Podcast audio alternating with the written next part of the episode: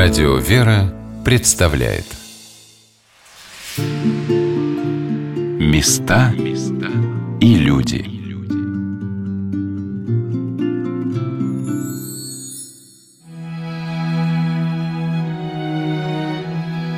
В наши дни кажется естественным то, что те или иные великие святыни Русской Православной Церкви доступны для поклонения верующих. Многие чудотворные иконы Божией Матери – находятся в храмах и монастырях, возведенных нашими благочестивыми предками в их честь. Так Тихвинская икона Пресвятой Богородицы является главной святыней Успенского монастыря в Тихвине, Федоровская икона Царицы Небесной, Богоявленского Анастасийного монастыря в Костроме.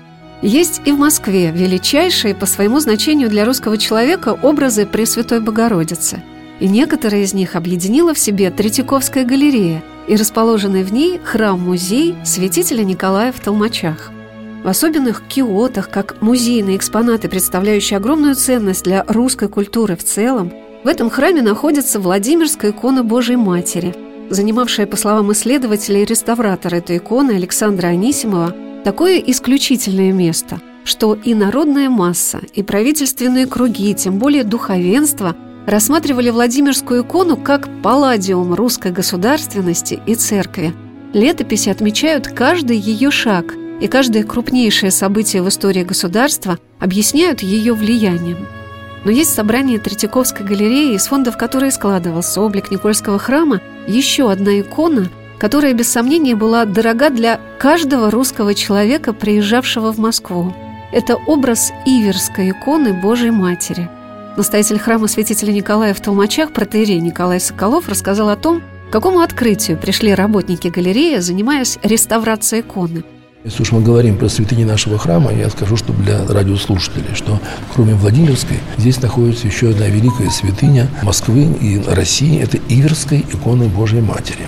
Это известная иверская икона, которая была принесена с Афона в период патриарха Никона, когда он построил Иверский монастырь. И вот эта икона была принесена, и для Москвы написана специально была икона, Иверская икона, которая помещена в Иверской часовне, которая сегодня восстановлена, где сегодня постоянно молебны совершаются. Там было несколько икон. Одна была постоянная, выносная и так далее. Которые крестный ход. Крестный ход совершали, да, да, да. Сама Иверская, которую принесли с Афона, она никогда не была доступна. Она опять-таки была в царских хранилищах. А для народа была сделана вот эта иверская икона. Думали, что она пропала. Ну, никто в этом не был уверен, но считали, что ну нет, нет иконы. И вот где-то в начале 2000-х годов мне сказали, что у нас есть одна икона старая, стоит вот на протяжении лет 60 уже стоит, наверное, в запасниках. Не знаем, она была черная абсолютно вся-вся. Непонятно, что это было. Когда стали расчищать, смотреть, то, по-моему, это иконография иверская, но очень э, как-то в плохом состоянии. Как говорим, зацелованная до дыр.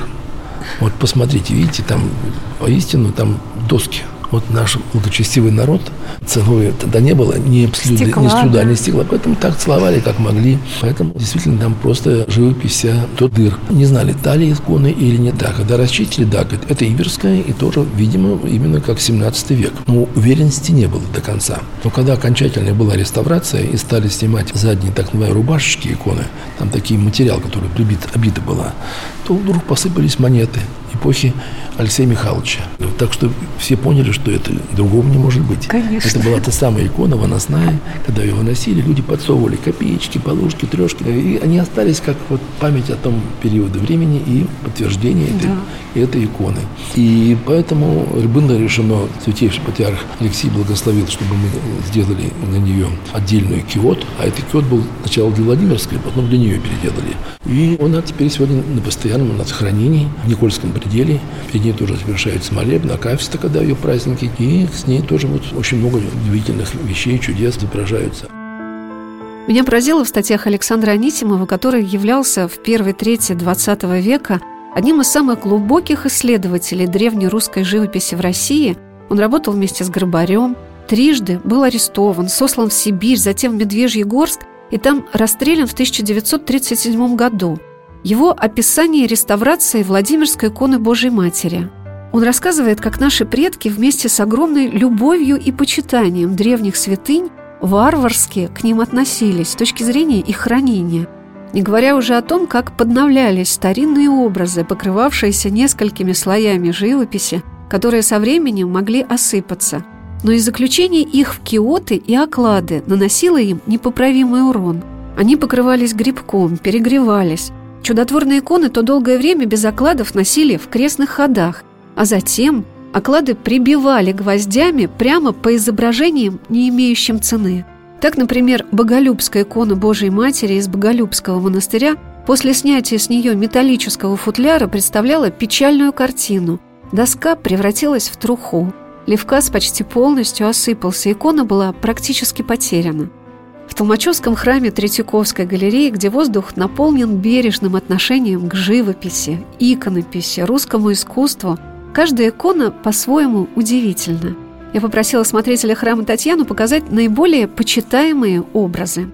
Еще одна очень знаменитая икона, которую многие знают и спрашивают, это именно икона Сергия Радонежского. Икона написана на обретении мощей Сергия Радонежского, и был, вот этот образ был возложен как раз на мощи Сергия Радонежского день его обретения, 1 июля 1952 года. Тоже очень такая знаменитая икона, многие про нее и читали, и знают, приходят, спрашивают, а где у вас образ Сергия Радонежского, который вот именно на мощи был возложен. Но есть в храме несколько икон, сохранившихся еще с деревянного храма святителя Николая в Толмачах. Это образ святителя Николы Можайского.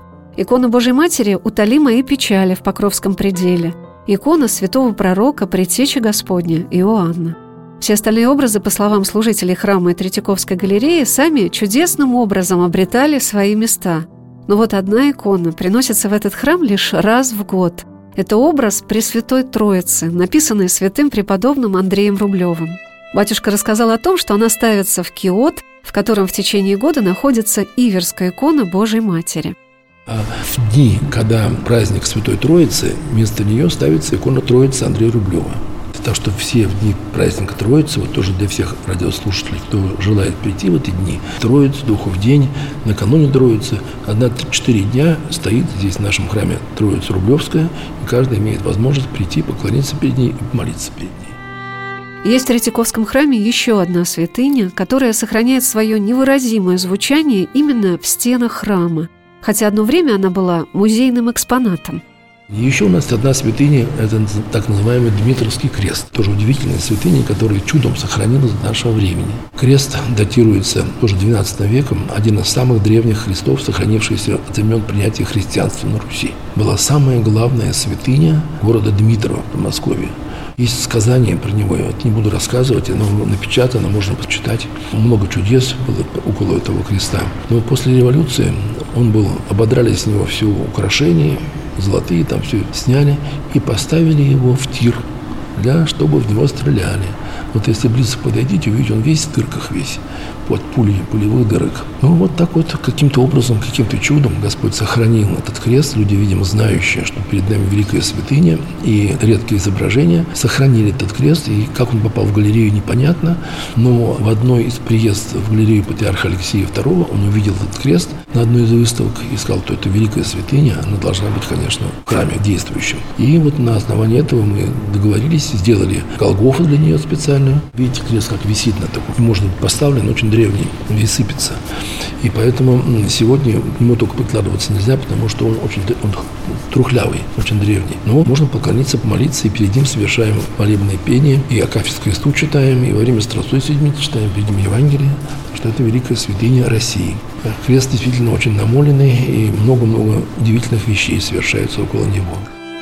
Администратор храма Ольга Анатольевна Шапова вспомнила рассказ батюшки о еще одном распятии Спасителя, которое находится сейчас в Никольском пределе храма. Батюшка рассказывал, что в то время, когда храм начал восстанавливаться, не было в храме креста. И вот они все думали, ну вот откуда его взять, потому что крест тоже должен быть древний, наверное. И через окно увидели, как человек несет крест и принес его сюда, в храм. А оказалось, что этот крест хранился у него в семье. Мужчина принес. И я уже не помню, то ли мама, то ли бабушка, когда умирали, сказали отнести этот крест, вот отнести именно в наш храм. Почему вот так вот? Ну, вот так вот и Господь привел, вот крест вот этот появился в нашем храме. Этот рассказ невольно отсылает нас к размышлениям о том, а какими же были прихожане Толмачевского храма до революции. Собираясь на интервью в храм в Третьяковке, Я с радостью обнаружила для себя одно совпадение. Накануне беседы с отцом Николаем я купила на Рождество книжку воспоминаний Зои Вениаминовны и Николая Евграфовича Пестовых. Очень многие воцерковляющиеся люди с огромной пользой и интересом изучают книгу Николая Пестова «Современная практика православного благочестия». И оказалось, что отец Николай Соколов – внук Николая Евграфовича и Зои Вениаминовны – я спросила батюшку, а рассказывал ли когда-нибудь его дедушка о приходе храма в Толмачах.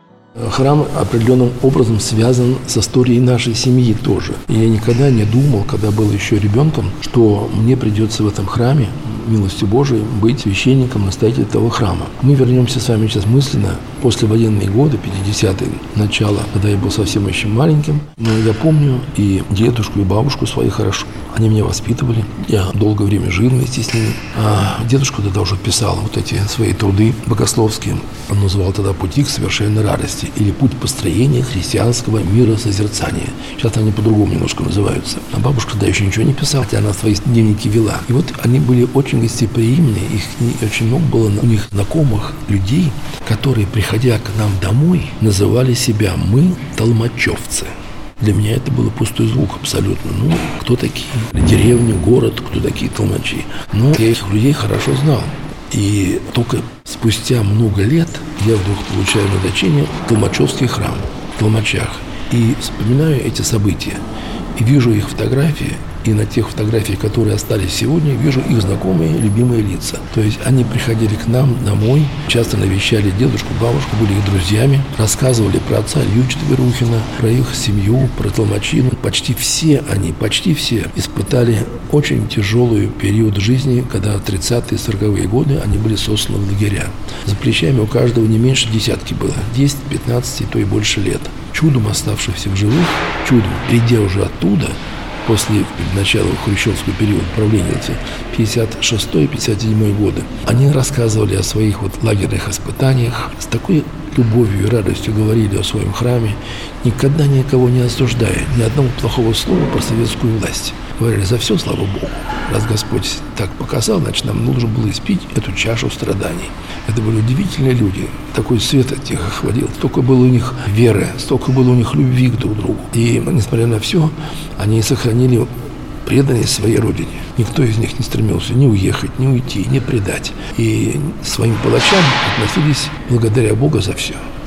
Вот это пример христианской жизни. Вот этих людей я помню. И вдруг, представьте, через 30 лет я вдруг получаю назначение в этот храм. Для меня это уже как бы родной. Места и люди.